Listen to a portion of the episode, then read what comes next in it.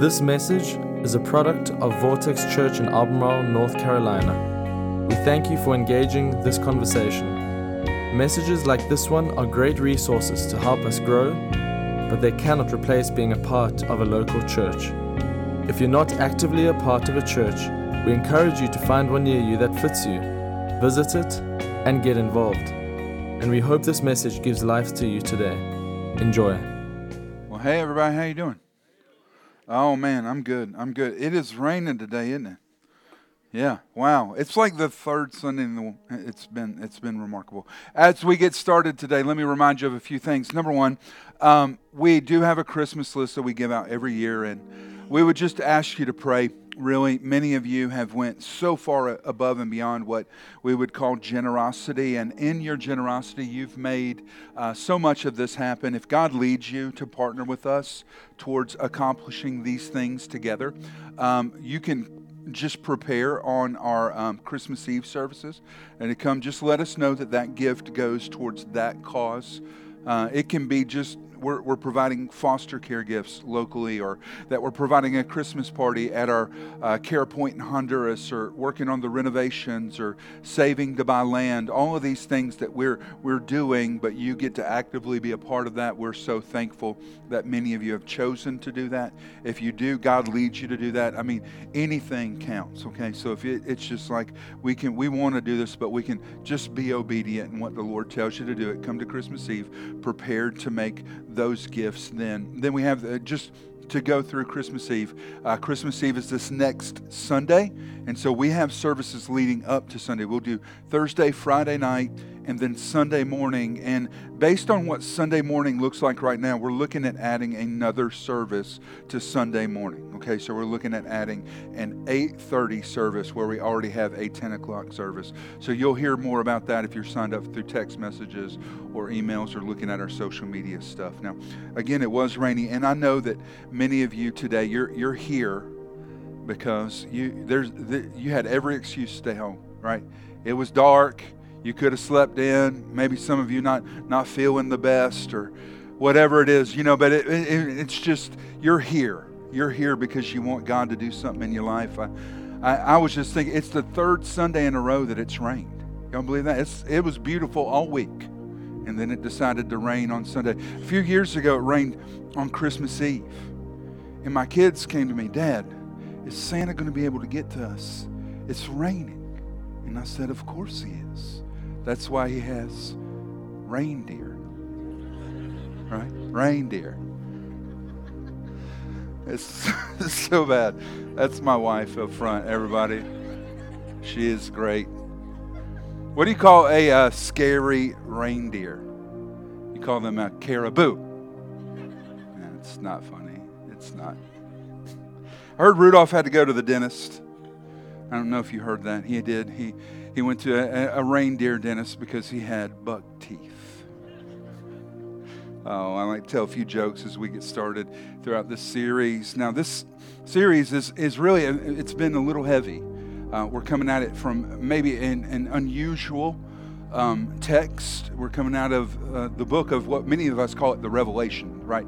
The revelation of the Apostle John. John, this is later in his life. He's written the Gospel of John. He's written first, second, and third John. And then he was, because he was one of the early church leaders, he was targeted and, and was sentenced to be executed, and, and the execution didn't work. And so instead of trying to execute him again, they exiled him to the Isle of Patmos. So he's, uh, he's exiled. And in exile, he has these prophetic visions that he records in the book of the Revelations. John's Revelation gives us window like prophetic glimpses into things that have happened in the past and things that will happen in the future.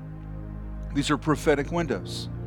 And what we mean by that, when we say it's a prophetic, in, in other words, he's seeing something that we wouldn't see in the natural.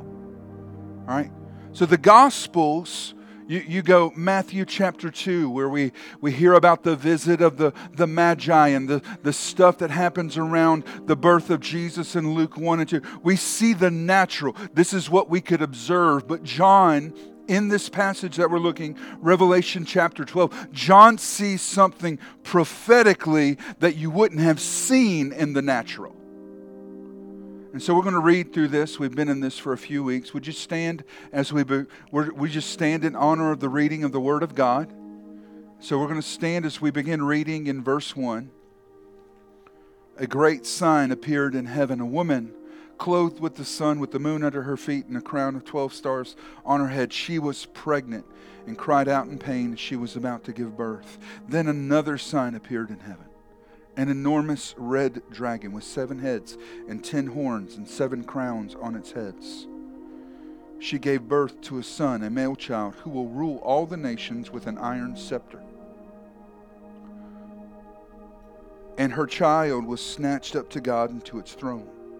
The woman fled into the wilderness to a place prepared for her by God, where she might be taken care of for 1,260 days. Let's pray as we get ready to get started. Father, we just thank you. We thank you for this moment that we have together today.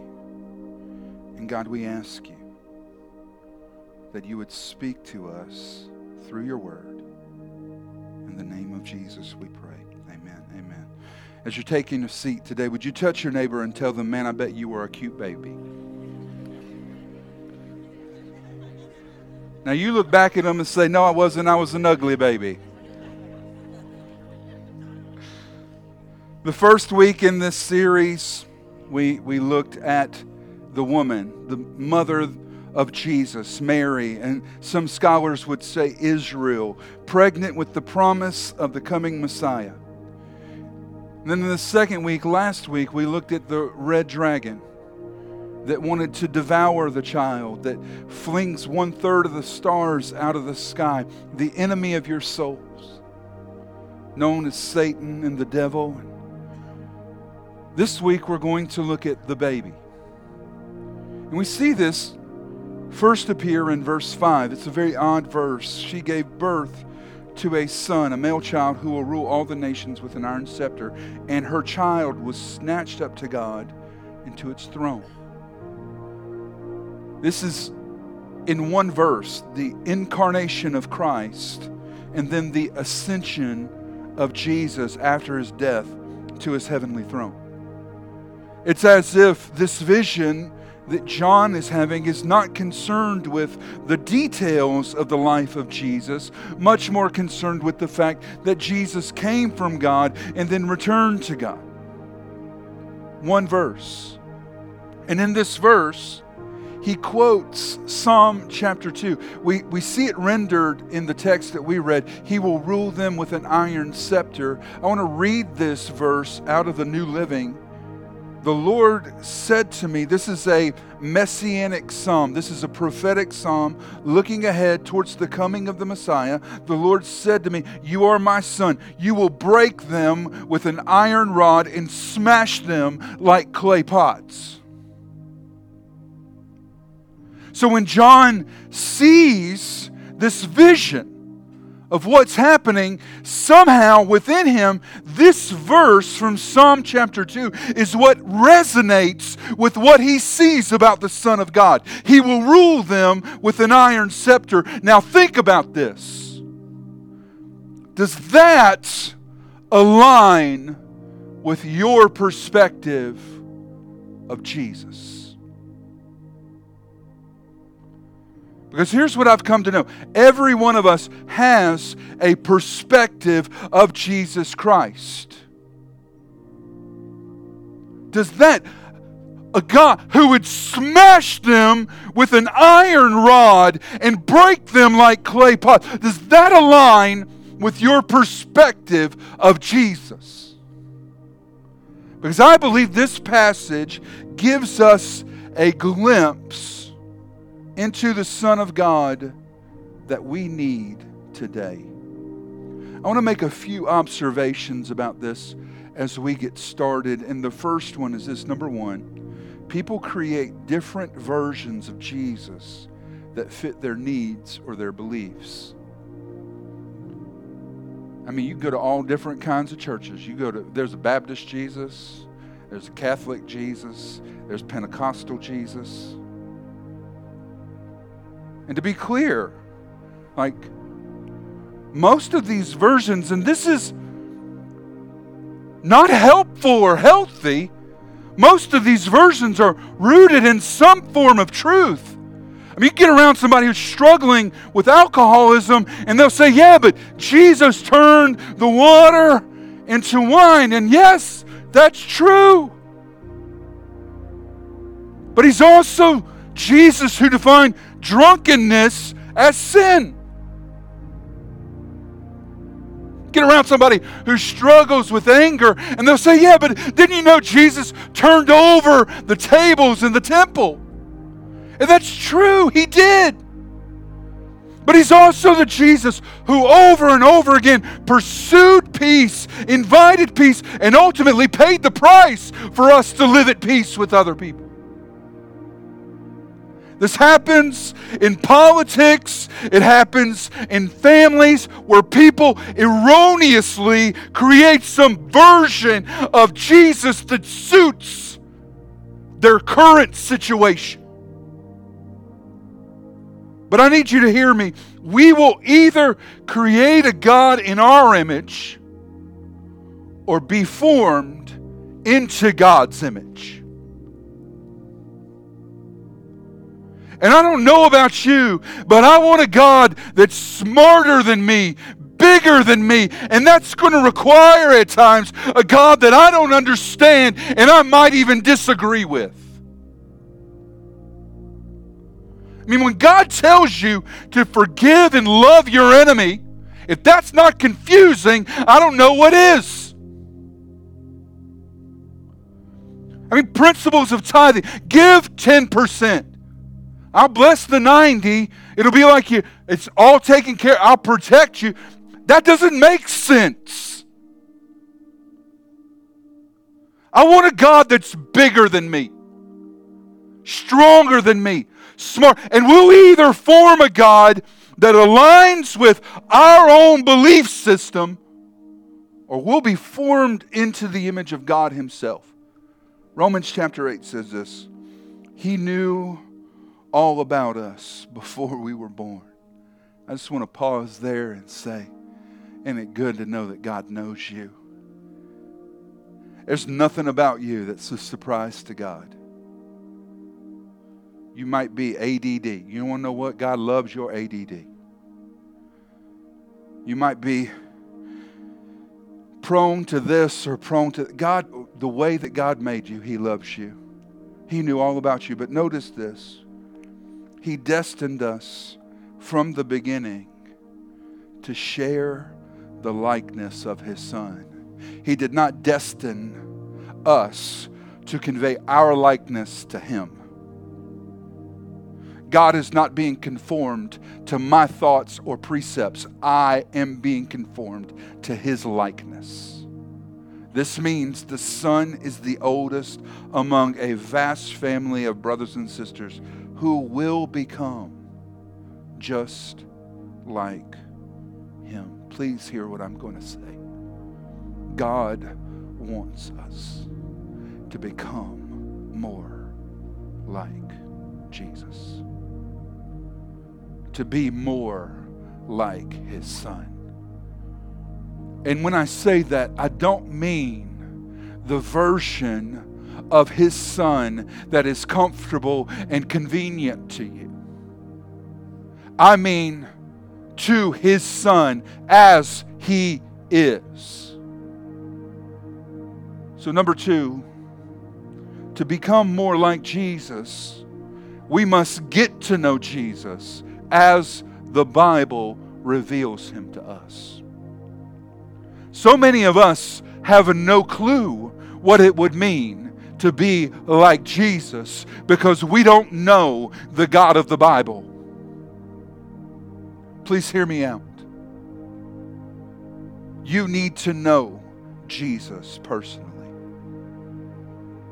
When Jesus died on the cross, he bore your sin. He paid the price so that you can be reconciled into relationship with God. And at some point, that has to become personal to you. It's not just communal. It's not just I go to church. It's not just this is what my family did or this is how I was raised. It's absolutely personal.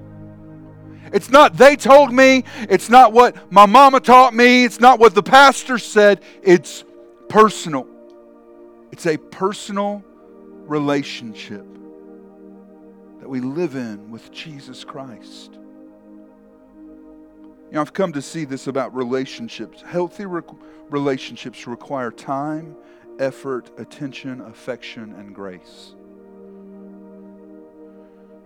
And so many of us, we, we want a healthy, we want a healthy marriage or we want to have healthy relationships with our kids, but we don't ever give our kids any time or attention.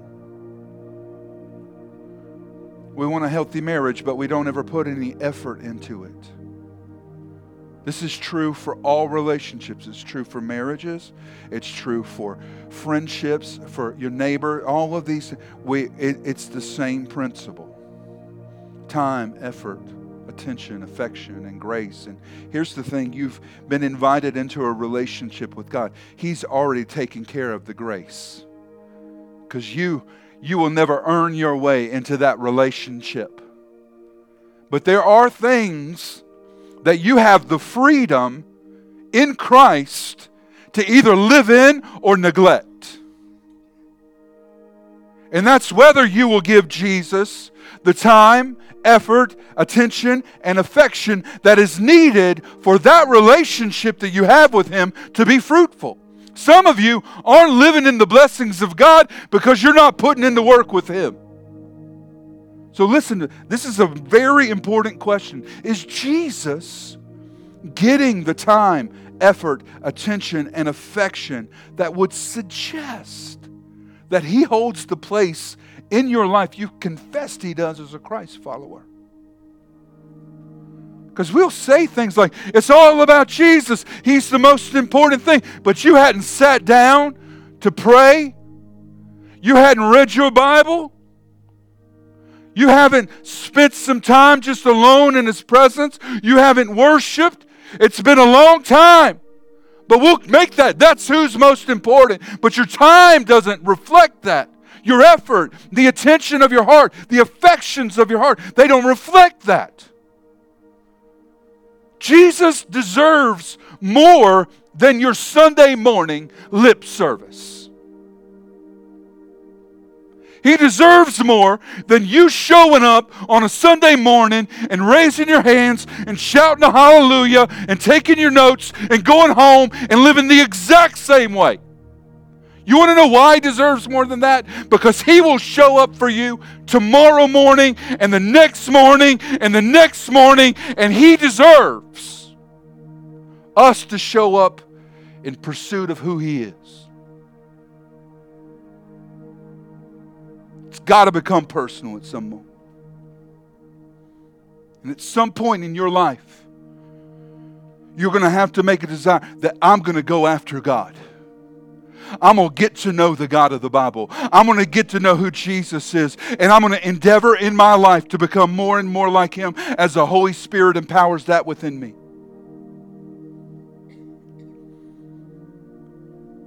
But just in some reflection over the message of Christmas, I wanted to just make a statement about who Jesus is. Who does the Bible show us Jesus to be, especially in the message of Christmas?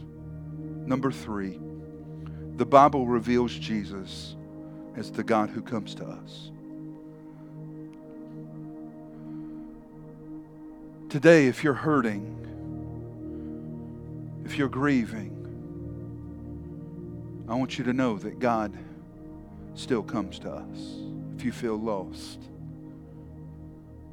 and you don't know what to do, God is still the God who comes to us. If you're weak and you don't know how you can do it another day, God is still the God that comes to us.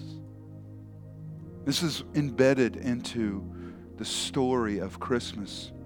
Isaiah, often called the fifth gospel, this book in the Old Testament, Isaiah chapter 7 has a, a, this messianic prophecy about the coming of the Messiah. It says, The Lord Himself will give you a sign. Look, the virgin will conceive a child. Theologian Sinclair Ferguson said that throughout history there have been many virgins who conceived the child, but they did so when they consummated a relationship with somebody that they had been espoused to. But this verse was talking about something vastly different. Mary, who's surrendered to Jesus, surrendered to her Maker, who is espoused to Joseph but has not been with him, who's overcome by the Holy Spirit and then found to be with child. And this text, this prophetic vision, says she will give birth to a son and will call him Emmanuel. There are two names given to Jesus at Christmas Jesus, which is a derivative of Joshua, the Savior, and then Emmanuel, which means God with us.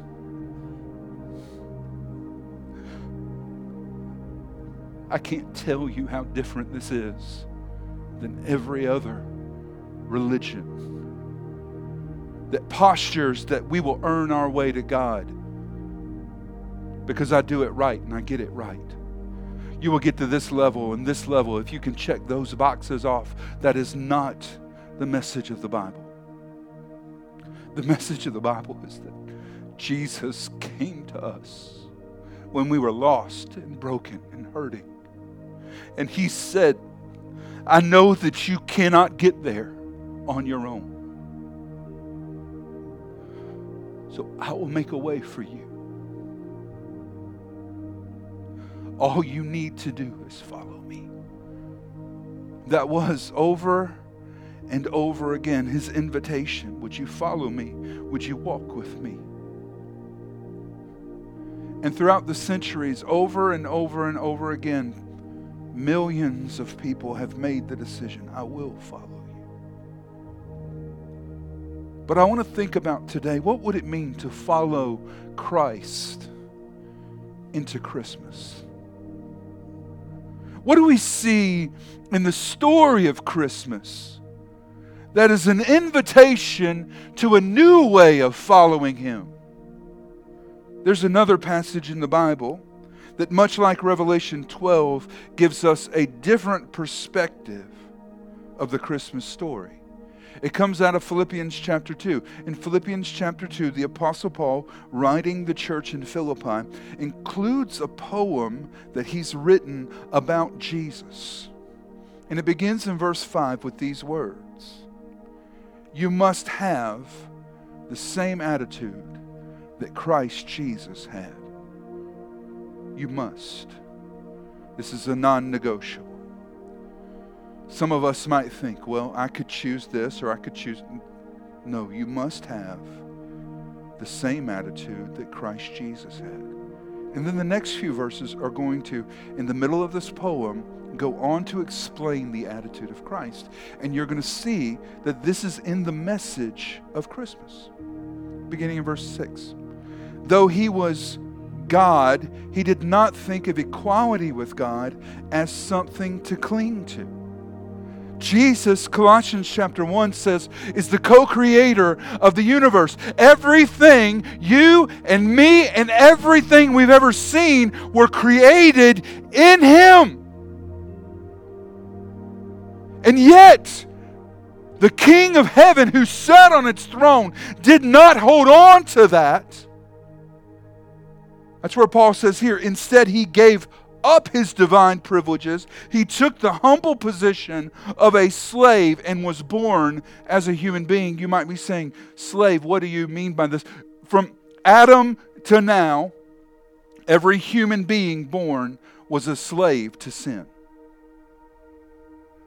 So, Jesus, being born into the trappings of a human body, was born into an army of slaves, enslaved to sin. The very next verse, when he appeared in human form, he humbled himself in obedience to God and died a criminal's death on a cross. In the first century, when Jesus is born, royalty lived in palaces that were carved out of stone. That were decorated with gold. But the King of Heaven is born into a wooden manger and would be nailed to a wooden cross. What we see in these few verses is a re- remarkably different perspective of Christmas. And I want to give you a few things as just takeaways if we're going to follow Christ into Christmas. Number one, you got to guard your heart, you got to guard your attitude.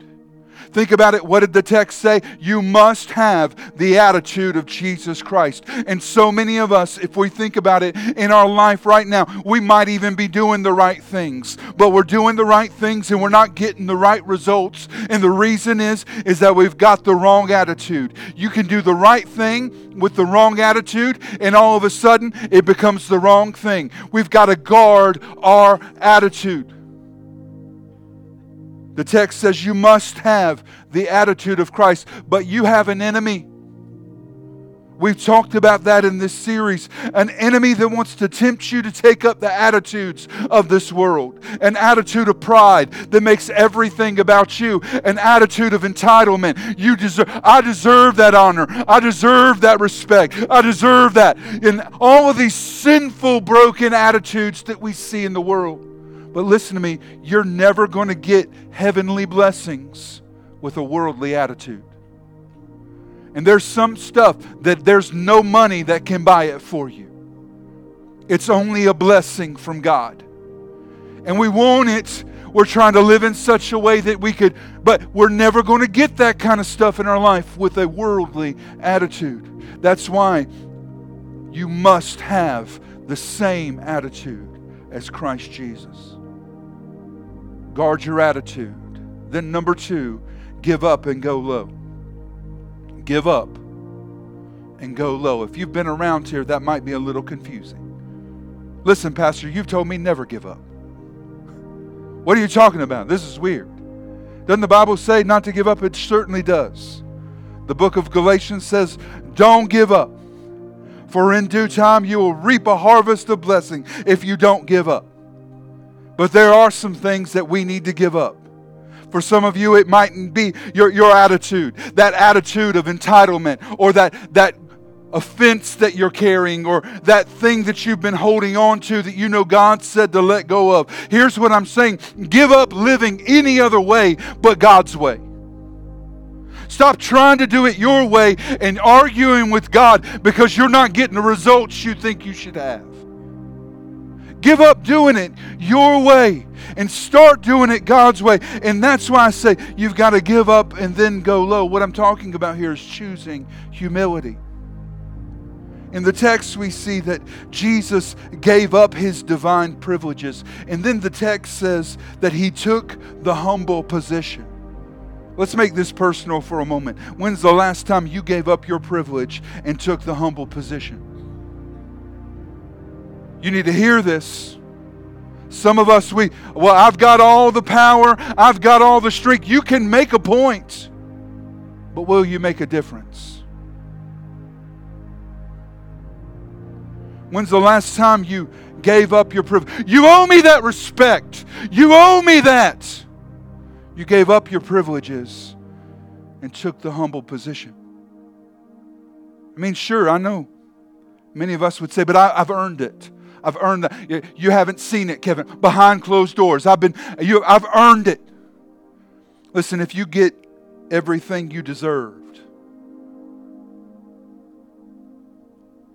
or at least you think you're getting what you deserve, you are not living like Jesus.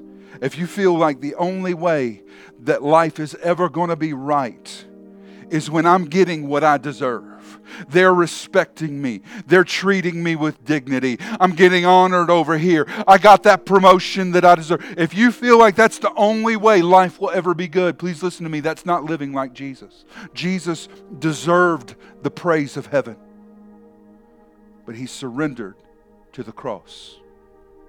He gave up his divine privilege and he surrendered to the plan of redemption. So, if we're going to follow Christ into Christmas, number one,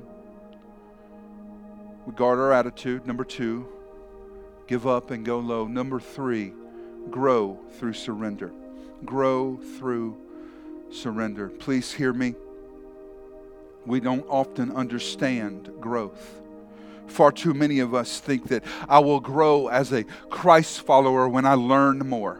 There are too many Christians who think they're very mature because they know a lot, but they don't live a lot. We grow through surrender. I don't care how long you've been serving Jesus, you still have more to surrender. We grow through surrender. Did you notice what it said about Jesus? He humbled himself in obedience, and he died a criminal's death on a cross.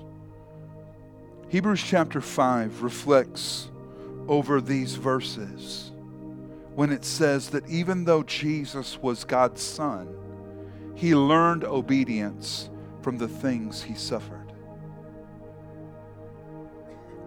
When Jesus nailed to the cross, suffered under the weight of his sin. When that happened, I need you to understand that there was something happening. God didn't spare his own son, he allowed him to suffer. And while he suffered, he learned something. Jesus had surrendered fully to the plan of redemption. And in that surrender, the scriptures say he learned. How much more do we need to surrender? For you today, it might mean that you need to surrender your attitude. You've been living like they. I'm, I'm mad at. I'm offended that they didn't. They're not respecting me. They're not honoring me. They didn't do that. That's not right. They owed that to me. Maybe you need to surrender your attitude. Maybe you need to surrender your pride. Maybe you need to surrender that attitude that makes it all about you. That's what pride is.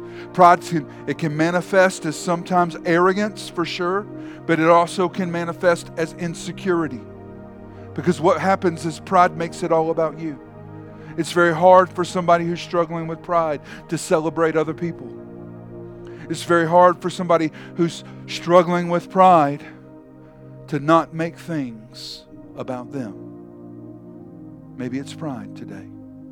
Maybe today it's your way because everything in your life has to go your way. You get all frustrated with God when things aren't happening the way you think they're supposed to happen. You get frustrated with other people. You get mad. It's supposed to happen this way. And maybe today you need to surrender your way and realize that God has a way and His ways are not your ways. And maybe today it's your life just as you reflect, you recognize that maybe i have I've walked away from this. Maybe I've never even surrendered to it. What do you need to surrender to God today? Is it your attitude? Your pride? The way you're living? Is it your life today? This is why this is important because John makes this epically clear in Revelation chapter 12 that the enemy we face in life is much bigger than you are. But that enemy is not bigger than God. And it's our surrender. Right? That's the only path to victory. It goes through surrender. It's our surrender that unlocks victory in our lives. Thanks for listening. This podcast has been a production of Vortex Church in Albemarle, North Carolina. For more information on our church, we encourage you to visit us online at vortexchurch.com.